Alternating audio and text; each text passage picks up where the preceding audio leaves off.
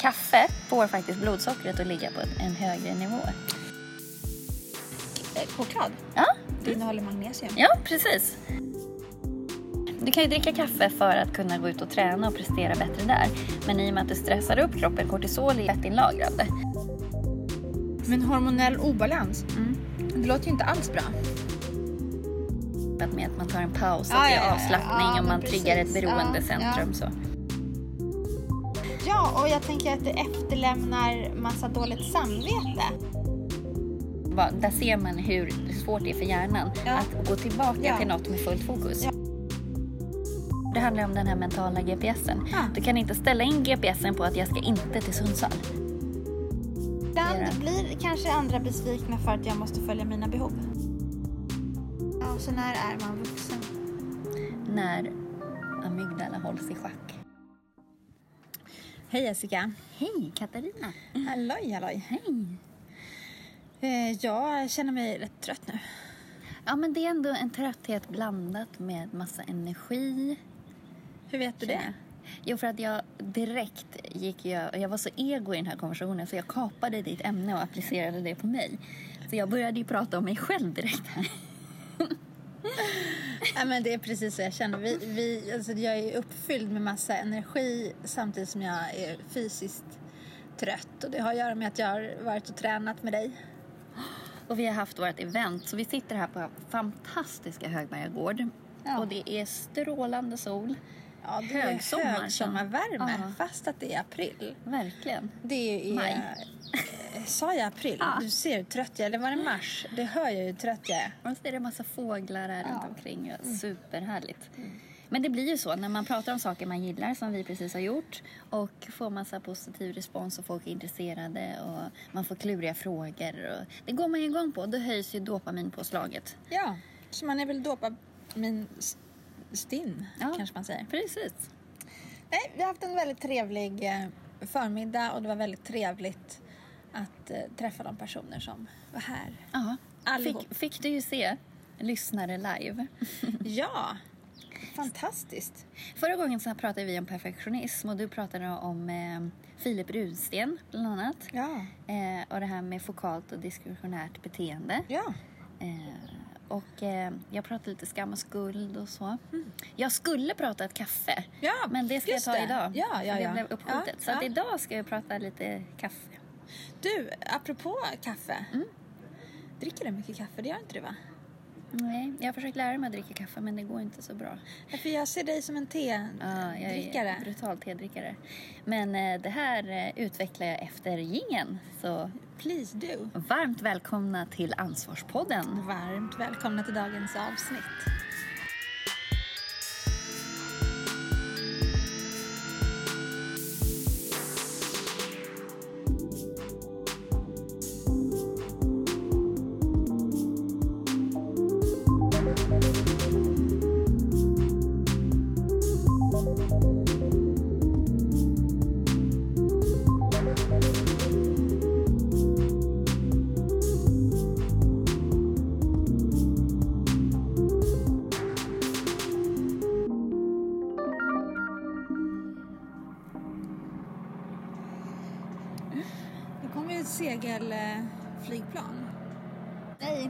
Segelflyg- något här. Nej, segelflygplan kommer inte. Det kommer bäst...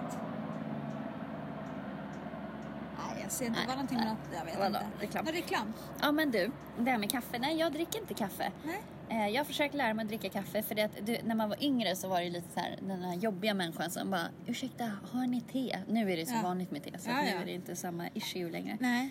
Men jag har verkligen försökt lära mig dricka kaffe för jag tänkte att det är praktiskt. Men det går inte. Jag tycker kaffe luktar jättegott. Ja, Eh, men och du det tycker verkar inte att det smakar eller? Nej. Jag kan tycka att kaffe är helt okej i typ bakverk och sånt Ja, där. Eller ja. en tiramisu och Ja. så. Då kan jag tycka att touchen av kaffe. Men att dricka det? Nej. Inte din grej. Nej. Jag älskar kaffe. Vad är det som gör att du älskar det? Eh, nej, jag ska inte säga att jag älskar kaffe. Jag, det gör jag. Men jag menar att jag, jag tycker väldigt mycket om det. Mm. Men det är mycket ritualer kring kaffe också. Att det, Eh, ja, eh, men sen finns det ju kaffe och så finns det kaffe. vad är skillnaden för någon som inte vet? Eh, Kaffet. Alltså, är det, vad är det i smaken som gör Ja, jag kaffe tror är att jag gillar när ett kaffe är mustigt och Att det är mm, mycket doft och en sån här djup ton Mm. tycker jag om. Mm. Eh, men sen så... Jag kan ju dricka flera koppar kaffe. Så Mm. sällskapsdricka. Ja. Och då smakar det inte på samma sätt som min första... Den Nej. första koppen på dagen Nej. smakar ju godast. Sen Ja. är det som att man dricker vad som helst. För man, te är ju alltid gott. inte.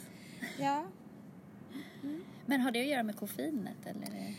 jag vet faktiskt. Jag tror att det är bönan Mm. som avgör smaken. Ja, men jag tänker där att det, det, även om det är samma kaffe, att den första koppen alltid är godast. Ja, jag tänker att oftast det är så med vad vi än äter. Den första jordgubben på säsongen Ja.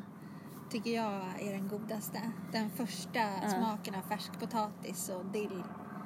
Ja, Men det kan ju ha att göra med halo-effekten där. Lite som vi pratade om på, på eventet här nu med motivation. Att med dop, först, dopaminpåslaget som kommer första gången. Sen när man gör de här grejerna andra och tredje gången då är det inte lika samma påslag. Nej. Att man vänjer sig. Nej men, det, Vaneeffekten. ja, men det tror jag faktiskt också. Mm. Nu kommer ett plan ja, det igen. här. väsnas väldigt här idag och det är ju härligt. Att Ja. det inte bara är måsarna och vi som väsnas utan det är även ett flygplan. Ehm, vad skulle jag säga? Men, eh, du dricker oftast te. Ja. Ehm, Och jag kan ju dricka te i otid och Ja. tid och otid och hur mycket som helst. Ja, men jag tänker så här, tein och koffein. Mm. Ehm, jag har hört att kaffe är nyttigt. Ja, ehm, absolut. Det är ju ett, en substans som påverkar hjärnan Ja. och triggar vårt beroendecentrum och så. Ja. Men det finns ju saker, lite koffein ökar ju prestationen. Ja. Du kan ju ta lite kaffe till exempel innan du ska ut på ett intervallpass eller någon tävling eller något sånt. Och det Eller fick jag höra att man skulle ta en espresso. Ja, precis. För att det, det kan ju göra dig piggare vilket gör att du kan prestera bättre. Mm. Eh, för att vår prestation drivs ju väldigt mycket av hjärnans Ja. form eller vad man ska säga. Ja. Och är du, känner du dig lite trött och sådär, då orkar du ju inte. Så att om du kan få kroppen att prestera lite mer genom en kopp kaffe så är väl inte det fel. Men i stora mängder, bara det att du får ont i huvudet om du är en stordrickare av kaffe och du får ont i huvudet när du inte dricker Ja. tyder ju på att det är... Ja. Då, då kanske man konsumerar rätt stora mängder. Ja, det känns inte hälsosamt. Det är ju någon beroende Ja. form i det där. Där är jag ju inte. Att jag får ont i huvudet om jag inte dricker kaffe. Nej, Men... eh, åh, nej. nej men det finns ju massa för och nackdelar med kaffe. Så. Men varför dricker du kaffe då? Vad är det som, gör, som driver dig till det? Men jag tror att egentligen när jag började dricka kaffe så handlade det om att det var en så här sällskapsgrej bara. Mm. Eh, och sen så är det nog en vana för Mm. mig väldigt mycket. Man tar sig en slurk kaffe, det är lite socialt. Mm. Å andra sidan så tar jag en kaffe när jag är hemma och jobbar själv hemma. Ja. Det är bara jag och hunden. Men det är som en liten paus. Det är en ritual ja, i det. Ja, men det liksom, precis. Ja, det kanske är det här Ja. rituella. jag gillar ju, för jag dricker ju te då, jag gillar ju det här att magen blir varm på det sättet. Man Ja, fyller. ja. Men sen också är det ju när man sitter framför datorn. I alla fall för mig är det så, tyvärr. Jag har så lätt att bara, då vill jag gärna stoppa saker i munnen. Ja, är det så? Som ett litet sällskap. Ja, lite så. Men jag tenderar att gå och hämta en kopp kaffe. Det Ta- är ju en befogad paus. Ja, det är en befogad paus. Och så tar jag två munnar och sen tar jag inte mer. Nej. Och så att om man slår ut det på en hel dag så tror jag inte att jag dricker så mycket kaffe. För att jag tar två munnar. Ja, och fast sen- jag häller upp en kopp. Vilket svinn. hörru. Det är fruktansvärt när jag sitter och Ja. tänker på det. Ja, precis. Och kaffe transporteras ju långt. Och... Jag är en miljöbov. Hör du skuldbeläggandet här på en gång? Ja. Men vet du att kaffe får faktiskt blodsockret att ligga på en högre nivå hela tiden. Men och, vad intressant. Eller vad sa du? Att, att det ligger på en högre nivå? ja, ja, blodsockret. Blodsocker. Och då måste ju insulinet jobba Ja. lite extra. Precis. Och, och, jaha, är det så? Sen så är ju kaffe stressande så att Ja. det frisätter ju kortisol också. Ja, påverkar hjärtat då. För att jag tänker om man till exempel på en, på en middag tar, en, vi pratade om det här med sömn. Mm. Ja, precis. Och att om vi äter sött till kvällen Mm. Att vi kan få svårare att sova eller att vi Mm. kanske inte får en lika skön sömn eller djup sömn eller behaglig, bra sömn helt Mm. Precis. enkelt. För att vi, eh, Ja, för att kroppen nu håller på med andra processer. kroppens insulin håller på och... Det har vi pratat om tidigare också, Ja, det här med hur insulin ja, och då påverkar. tänker jag så här, då, då hade jag en bild av att kaffe kanske neutraliserade det där, men det var ju fel. Ja, för kaffe stressar ju upp. Det är ju många som inte kan dricka kaffe innan de ska sova. Nej, men exakt. Precis. Eh, så att det stressar ju bara på kroppen ännu mer. Ja. Så att, eh, nej. Efterrätt och kaffe skulle Mm. liksom Balansera dämpa, ner det. balansera upp, ner Ja. koffeinet och dra ner sockret. Eh, Det var min egen teori.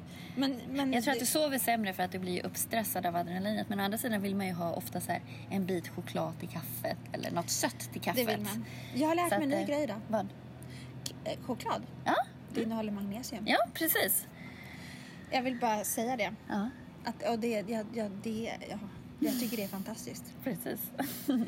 Det har ju, kaffe, precis som eh, choklad, har ju då någon sorts god effekt på kroppen. Mm. Sen så finns det lite olika teorier kring huruvida man får högt eller lågt kortisol. Ja. Och det tror jag är upp från person till person och Ja. hur van man är vid kaffe. Ja. Hur man påverkas av det. Ja. Jag tror att eh, är man inte så van, kroppen reagerar olika starkt på olika Att man får saker. som, för det vet jag när jag började dricka kaffe, Mm. när jag var rätt ung, att jag fick nästan som hjärtklappning efter en kopp. Precis, och då rusar ju... Ja, ja visst. Att, För mycket och för lite skämmer allt. Ja, precis. Så att det, det höjer ju kortisolet, gör det mer eller mindre. Ja. Sen så också... Eh, Skämt åsido, som frukthandlaren sa.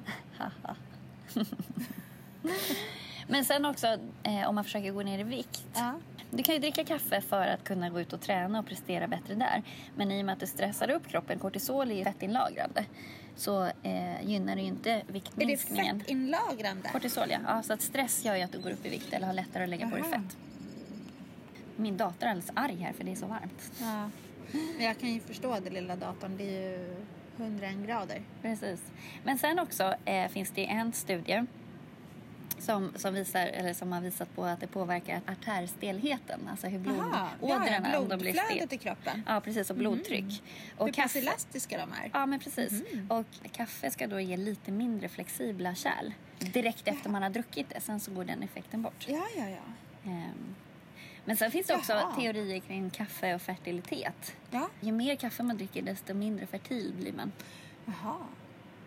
Hade ingen aning om. Nej. Och det är också just där om man har PCOS som är eh, om man har cyster och sånt eh, i livmodern och oregelbunden mens och så där, då är man lite mindre fertil. Det påverkar tydligen. PCOS är ju kopplat till insulinkänslighet Ja. och eh, kvinnor med PCOS har mindre av ett protein som heter SHGB som är ett protein som produceras i levern och det binder upp och inaktiverar testosteronet i kroppen. Så att de har alltså mindre fritt testosteron som bidrar till en hormonell obalans. Så kvinnor ska ju ha ett visst mått av testosteron ja. och det här då binder upp testosteronet. Okej. Men hormonell obalans, Mm. det låter ju inte alls bra. Nej, och det är det som är allt det här som vi har pratat om nu på Ja, ja, ja. förmiddagen med biohacking och sådär. Det handlar ju bara om obalanser. Om jag inte producerar tillräckligt med dopamin så kommer jag att bli mer aggressiv till exempel. Om jag inte producerar tillräckligt med serotonin så kommer jag bli håglös och trött eh, och Det deprimerad. gäller ju att hitta någon sorts balans i det där och det där kan vara väldigt svårt att, att hantera. Ja. Kaffe och diabetes. Ja. Det blir ju ett lite svajigare med kaffe. Så att diabetes, diabetiker ska inte dricka kaffe. Är det så? Ja, om de har ordning på blodsockret. Okej. Däremot kan man säga att äldre personer, om de dricker kaffe så kan de få lite bättre minne. Jaha. Det är lite på, om det påverkar hippocampus tänker jag då på något Ja. sätt. Eh, att, ehm, Men det där tycker jag är underbart när man umgås med äldre, när jag är hemma hos mina föräldrar till exempel. det kanske beror på dopaminen tänker jag. Som då, du får ju en belöningseffekt när du dricker någonting som du är beroende av. Och då får du dopaminpåslag.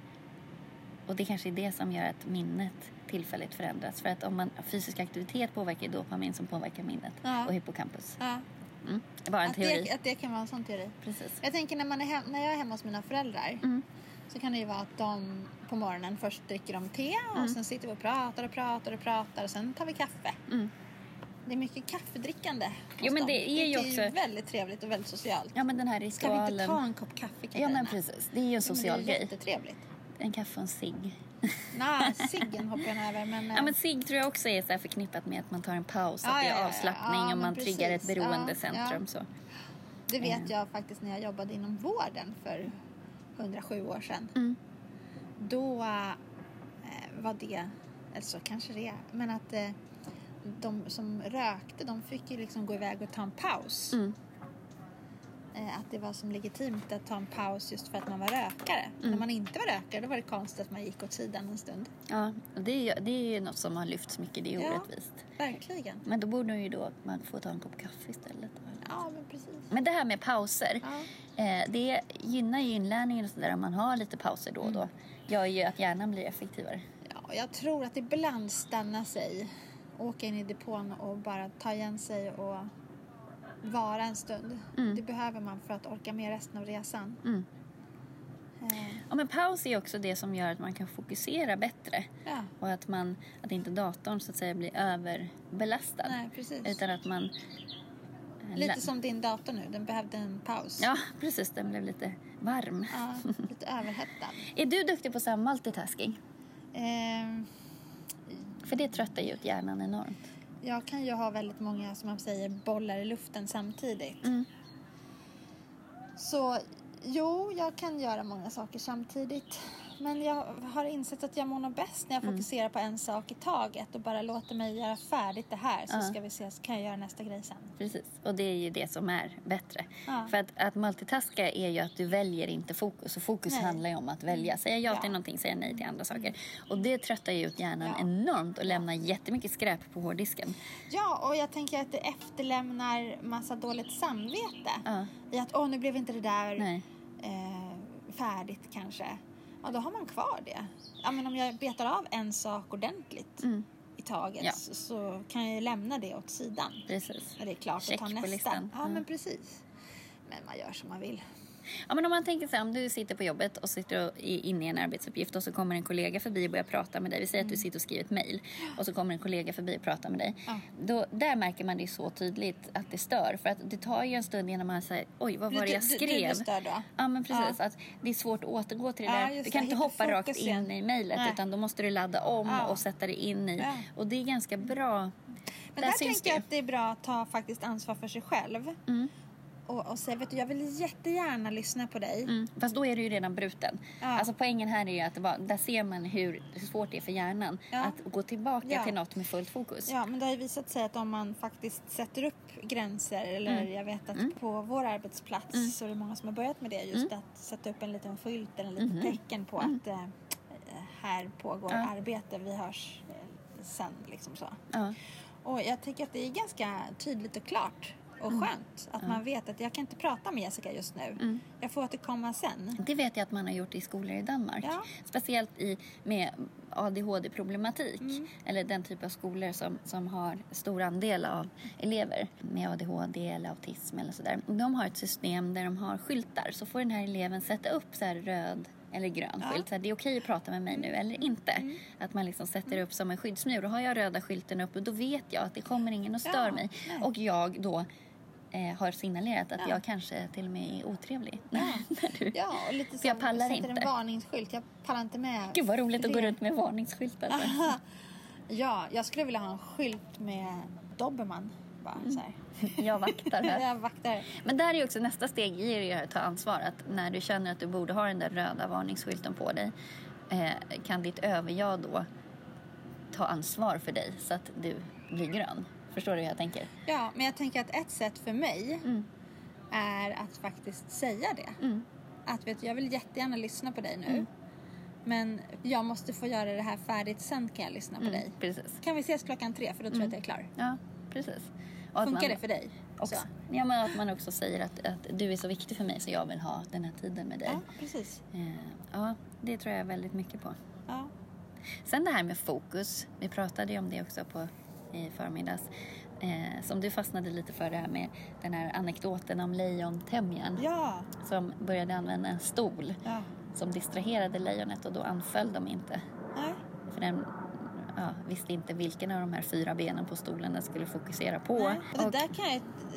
Det där du säger att man inte vet vad man ska fokusera på när man har så många alternativ. ja, Jag tänker bara som en sån enkel sak. Mm. Att, att fatta beslut är Mm. ganska krävande. Det tar jättemycket energi. Det är det som tar mest energi för Ja. vår hjärna. Alltså om man tittar på vad lägger hjärnan med, ner energi på under en dag så är beslutsfattande är det absolut största. Ja, och jag tänker att man blir som lite matt i det. Mm. Igår jobbade jag hela dagen hemma och satt och, och jobbade ganska intensivt, hade en jättebra dag. Mm. Hade många samtal och ja, det kändes som en bra dag. Så Mm. jag skulle åka och handla lite senare. Och då kom jag till frukostflingorna. Mm. Och då var det så här, Din klassiker. alltså här finns ju 70 000 flingor. Mm. Men problemet då är att du inte har definierat vad det är du vill ha egentligen. Nej, jo, för att jag visste att jag egentligen, förmodligen kommer jag köpa de här som jag alltid köper. Ja. Men tänkte att varför? Ja, När man precis. kan fatta ett annat beslut. Ja. Och då tänker jag nu efteråt, är det då man ska fatta nya beslut? ja, det är nyttigt. Men däremot måste du också, för det handlar om den här mentala GPSen. Ja. Du kan inte ställa in GPSen på att jag ska inte till Sundsvall. Utan du Nej. måste ju ställa in den exakt på. Så att när du stod där och inte kunde välja, då sa du bara inte de där flingorna. Det hade du valt bort. Och det är för sig första steget i att fatta ett beslut. Man väljer bort. Ja, men men du måste var välja. fa- min tanke var faktiskt att nu vill jag köpa nya flingor. Ja. Och vilka kriterier hade du då behövt för att... Jag, Vad ska de här nya flingorna uppfylla för kriterier? De ska vara nyttiga och goda. Ja, och då har du säkert skalat bort flera stycken andra. Ja, och så, då var jag tvungen att ta reda på sockerhalten. Ja. Och du vet, det tar lite stund. Man ska Ja, läsa ja, till precis. och hålla på där. Det blir så bra så. Och var de goda då? Eh, jag vet inte, jag Nej, du har inte hunnit testa dem än. Nej. Oj, vad härligt. Nu tutas det här. Nu är det möte på fjärden. Ja, Herregud. ja, mycket båtar ute idag. Verkligen. Otroligt lyxigt. Skärper. Eh, nej men det här hålla fokus, det är ju... Folk som är duktiga på att hålla fokus, de tackar ju ja till någonting och nej till massa andra saker och sen håller de det spåret. Det är verkligen superviktigt. Och just det att det man väljer bort, att det blir inte second best utan det är verkligen det du ska fly från eh, och undvika. För att du inte blir distraherad. Ja, men sen är det en utmaning om det finns många grejer som man vill göra. Mm. Man har vilja till allt. Men då hur måste du man- ha vilja till något mer. Ja, men då, och då måste man prioritera. Ja. Och då kan det ju hända att ja, men jag vill det här väldigt starkt. Mm. Eh, och då vill jag inte det där lika, Nej, lika starkt. Precis. Ju... Och väljer jag då det, då kommer andra kanske bli besvikna. Fast ett nej till någonting behöver inte vara permanent. Utan det är Nej, bara att nej man till någonting på det. är alltid ja till någonting annat. Precis. Det och det är det som dörrar. är fokuset. Mm. Att hålla fokus. Men där får man ju också säga, okej, där får man ju se att göra någon annan besviken. Mm. Vad är syftet med att du skulle hålla fokus från början? Där måste man ju verkligen sådär prioritera. Ibland blir kanske andra besvikna för att jag måste följa mina behov. Ja, och det måste du ju göra. Det, så är det ju bara. Precis på samma sätt så önskar vi ju att andra följer sina behov Ja, och gör det de behöver. precis. Så att de blir sina bästa jag. Mm. Men där kan man ju vara, om man är orolig för det, det, det viktigaste där är ju bara att vara tydlig i kommunikationen, Jag tänker det. jag. Att nu gör jag det här, den här prioriteringen för Mm. att och jag kommer återkomma till dig i det här. Och just nu måste det vara så här. Mm. Mm. Precis. Mm. Men jag tycker det är spännande det här också hur hjärnan fungerar med höger och vänster hjärnhalva. Att höger är kreativitet och konstnärlighet och känslor, värderingar, bilder så, och vänster är logik och förnuft och planering. Analys. Ja. Och Och, hur vänster samverkar. stängs av liksom när vi hamnar i stress. Ja, och att höger är dominant Ja. vänster hela tiden. Så att där måste ju med stressen som triggar. Och då tänker jag, där måste man ju faktiskt verkligen träna som en brandövning Mm. i hur så att vänster inte stängs av. Det är likadant Mm. Ja, som när det gör storhjärnan verkligen. stängs av till förmån för amygdala, eh, reptilhjärnan. Det är den som alltid är fast. Ja. Eh, och när man stänger av förnuftet då får ju det fritt spelrum och det kan ju ofta vara förödande. ja, för att då kanske vi agerar på våra fantasier istället. Mm. Ja, och då tänker jag någonstans att, att det här med igen bara, alltså, stanna upp och orientera sig. Mm. Så här, hur blir det här för mig? Att Mm. ta en inre dialog. Precis. Det är icke att underskatta. Nej, men det tror jag man behöver göra väldigt mycket för att det är det som är att bli vuxen. Ja. Att ta ansvar för sitt beteende. ja, så när är man vuxen? När amygdala hålls i schack. Ja, Men det jag såg en, en eh, väldigt intressant studie. Vi pratade ju om det här med marshmallows-testet. ja. Eh, det här med barn som fick ett alternativ. Du kan antingen få en marshmallow nu eller så väntar du fem minuter så får du två. Ja. Och beroende på hur man hanterar det här så blev man mer eller mindre framgångsrik längre fram i livet. Så de barnen som hade väntat hade redan strategier för att optimera. Ja. Så att de då i vårt västerländska sinne räknas som mer framgångsrika, tjänar mer pengar, mer avancerade jobb, mer status. Eh, men där har man också gjort, förut när det var värn, allmän värnplikt, så eh, när eh, folk mönstrade så registrerar man ju alla värden på deras fysiska form och IQ och sådär. Och de här uppgifterna finns ju kvar. Så det har ju bedrivits forskning på det här där man har sett att de värnpliktiga som var i god fysisk form har också längre fram eh, mer lyckats då, mer ur ett västerländskt statusperspektiv. Eh, så att fysisk aktivitet leder ju till att de här delarna i hjärnan för beslutsfattande och effektivisering eh, ja, det tyder ju på att de eh, blir större. Och det vet vi att hippocampus blir ju större om vi är fysiskt aktiva och mindre om vi inte tränar. Det, hippocampus blir ju mindre av stress och depression också.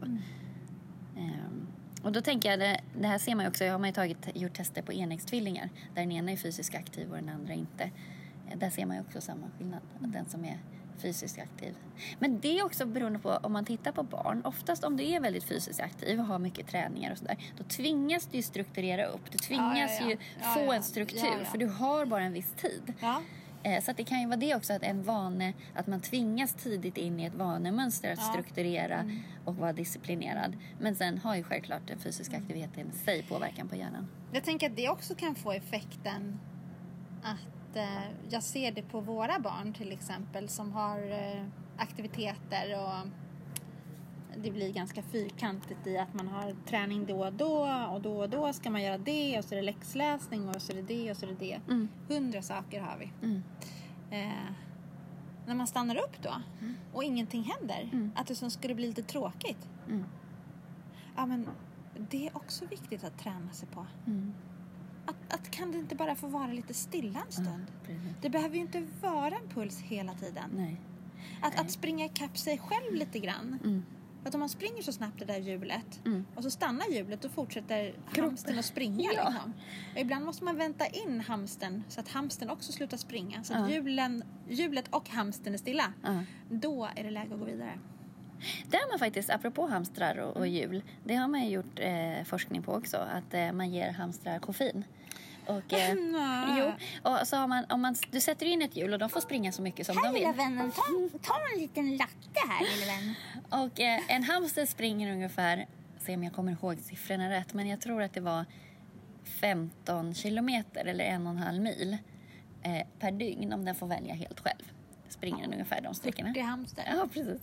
Det var Eh, gulligt, jag ser en liten hamster med så svettband och så här svettband runt tassarna och pannband. Det finns ju en fantastisk på Facebook, jag har den på min Facebook, med så här, när, när du tröttnar på kompisen eh, som tränar hela tiden, då är det en hamster som, som springer lite lugnt i ett hjul och så är det en annan hamster som hoppar in i hjulet och tränger ut den här lugna så han blir hängandes utanför hjulet och han sp- springer mycket snabbare än den Ja. andra så den hänger liksom inte med så han bara typ flyger av och blir hängande. Ja, men det, är ju, det där är ganska talande när man har olika hastighet i ett samarbete. Ja, ja. När någon Ja. kliver in och bara kör Ja. och, och den som inte alls hänger med, det skulle kunna vara jag. Ja. För jag kan ju uppleva att jag är ganska långsam. Okej. Då kan jag uppleva ibland att jag säger vänta. Jag ska skicka den håller till dig. Mig, att jag håller i mig hjulet och bara fladdrar runt. Men poängen här är ju att de hamstrar som då fick eh, koffein Ja. de, de tränade ungefär en tredjedel mer. Frivilligt sprang de Jaha. längre per dygn. ja. De hade mer att ge helt Ja, enkelt. precis. Ja. De hade mer... Men sen så i koffein är alla de här beroende som skapar beroende i hjärnan. Ja. Där avmattas det också så du behöver ju högre och högre doser hela Ja, tiden förstår. för att få ju den här halo, vanliga effekten. Ehm, Men det är spännande. Men det är spännande det här också hur dåligt mående, hur det påverkar hjärnan direkt negativt. Ja. Just det här med depressioner och... Och jag tänker att det blir som ett, att man hamnar i sitt eget i ett Fängelse, då, ja. i, i ett fängelse. Att det blir att man är som fången i sin egen i sin negativa spiral på något sätt. Mm. Jag har faktiskt aldrig varit i någon, eh, djup depression. Men jag skulle kunna tänka mig att det är fruktansvärt. Ja, men det är väl lite kämpigt. Alltså framförallt det här att sakna total motor och total vilja till någonting. Att stå helt alltså, apatisk ja. I och för sig, det har vi pratat om tidigare. Jag har ju varit i djupa sorger när jag Ja. blivit som helt apatisk och bara fastnat som tid och rum, Ja. världen och jag och hela allt bara försvinner. mm, ja, men det är ju lite så. Eh, då hamnar man väl i en akut depression, Mm, kanske. precis. Hur tog du dig ur det? Prata. Ja. Jag pratade och jag eh, pratade mycket med mig själv. Mm. Det är bra, då får man de bästa svaren. Ja, men jag vred och vände och fick vara i det där och, och, och, pratade med dem som jag kände tillit till och som pratade med personer som orkade finnas där och lyssna. Mm. Tänk att det är bland det vackraste jag tycker man kan ge någon. Mm. Empati. Ja. Det att faktiskt sitta och lyssna färdigt. Mm. Jag tänker att när vi lyssnar till varandra Mm. så uppstår det nya saker. Och det är jätteviktigt. Ja.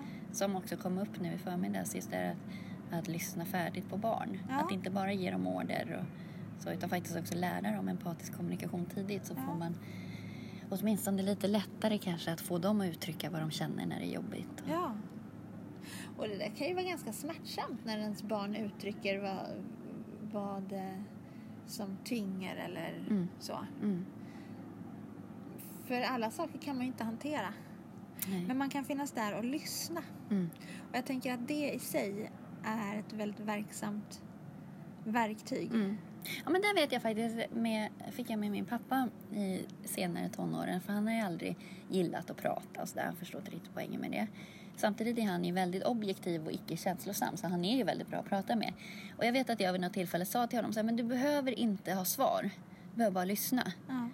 Och efter det så, så lyssnade han faktiskt väldigt Ja. mycket. Och, det, och sen kommer han ju med massa, ändå han är ju kille så han är ju lösningsinriktad. Hörde du vad jag generaliserar? ja, jag hörde det. Eh, han är väldigt lösningsinriktad så att han tänker ju högt. Ja. Och det är ju faktiskt bra att få objektiva råd. Ja. För ibland så behöver man inte...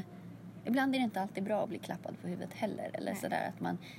Samtidigt som man behöver bli bekräftad, ibland måste man också ha hjälp att komma ur de här... ja, jag tror att ibland behöver man faktiskt orka lyssna på sig själv. Ja, Eh, för att jag tror att vi har svaren inom oss om vi bara lyssnar tillräckligt noga. Men då behöver vi rätt frågor.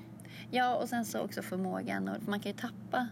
Att man kan ju ha förstört sig själv så att Ja. man tappar förmågan att lyssna Mm. på sig själv. För så är det ju med kroppen också. Om man lyssnar ordentligt så talar ju den om vad den behöver. Ja. Men har man gett den för mycket fel saker så är ju känslan för, Att göra det.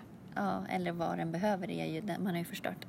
Så då kanske den inte talar sanning alla gånger. Nej, man kan hitta på svep, svepskäl. Det kan jag känna igen mig själv. Ja. Att jag hittar på svepskäl för att inte göra vissa saker. Mm. Till förmån för någonting annat. Mm. Men jag tänker att tanken och medvetenheten om det är ett steg närmare målet. Ja, men precis. Mm. Du, hur tänker du kring inspiration? Vad inspirerar dig? Och vad som inspirerar mig. Jag tror att du har frågat mig Ja. tidigare. Och du, Och jag inspireras ju av människor. precis. Och jag inspirerar, inspireras av eh, vackra ting. Mm. Eh, som konst och musik och att skapa saker. Vad får dig det att känna? Eh, lycka. Mm. Jag blir som euforisk. Använder du dig av det här i jobbsammanhang eller i... Ja, det handlar om Privat. engagemang, Ja. tror jag. Eh, och att lyssna aktivt, till Mm. exempel. Det är ju att skapa ett samtal. Ja. Så det händer ju... Det kan vara inspirerande, tycker jag, att, att prata med någon. Mm. Eh, att man får se nya saker som man inte såg innan. Mm. Att mötas. Mm. Och då kan man ju se nya saker Precis. Som man inte hade innan man satte sig i det där samtalet. Jag tycker det är lite häftigt. Ja, men det är det verkligen. Vad är din mest provocerande grej den här veckan? Eh, den mest provocerande grejen den här veckan? Jo, eh, vi har ju flyttat. Vi har ju fått ett nytt, eh, vi har beställt ett nytt elabonnemang. Ja! Och då blir jag, för jag, jag är sådär, jag tycker att eh, jag har gärna med mig en påse Mm. Av miljöskäl. Mm. Jag vill inte, att, jag vill inte bidra till att det ska ligga massa påsar i haven. Mm. Ehm, jag försöker att tänka på ja, små, det lilla liksom, Mm, mm. som kanske bidrar. Mm. Och då blir jag lite provocerad när, när det här elbolaget, ja, vi, vi gjorde en beställning och fick hem en bekräftelse på nio sidor. Mm, mm, Det, då blir jag lite provocerad. mm. Att man hade kunnat lösa det digitalt kanske. Samtidigt är det väl säkert någon juridisk... Ja, jag förstår att det Jag har förståelse Ja. för att där bakom så finns ju en anledning till beteendet. Ja. Absolut, men det, det, det var ju en naturgrej. Eller så här miljö, ur miljösynpunkt Mm. lite provocerande. Men annars provocerande den här veckan. Du bor ju på Värmdö. Ja. Jag kan bli provocerad av nätavgiften på Värmdö är liksom dubbelt så dyr, mer än dubbelt så dyr som själva elavgiften. I alla fall där vi bor, Ja. ute på Värmdö. Ja. Det är provocerande. ja, du vet det där är ingenting jag tänker på för att det är... Det ligger utanför skattkistan så det är bara att Eh, acceptera. jajamän. Men det, Ja, det, jag förstår inte papperna ligger varför. också utanför. Mm. Ja, men du vet att vi har så många sommargäster. Ja, Eh, för sophämtningen är också orimligt dyr. Ja, och då har det att göra med att vi har så många sommargäster. Eller badjävlar som de också kallas. Så får man inte säga. Nej, det får man inte. Så därför tar jag tillbaka vad jag gjort. Ja. Nej, Och hävda motsatsen. jag hävdar motsatsen. Nej. Jag tycker att eh, jag tycker att det är härligt att bo på Värmdö. Särskilt härligt är det att bo på Värmdö Mm. när det börjar bli april. Mm. För då börjar sommargästerna komma ut. Och det blir mer, det blir fler personer. Mm. Men det tar ju längre tid Mm. att till exempel åka och handla eller att åka och göra sådana där saker. Ja, gud, vi sitter ju här på en fantastisk terrass och man hör båtarna utanför hela tiden.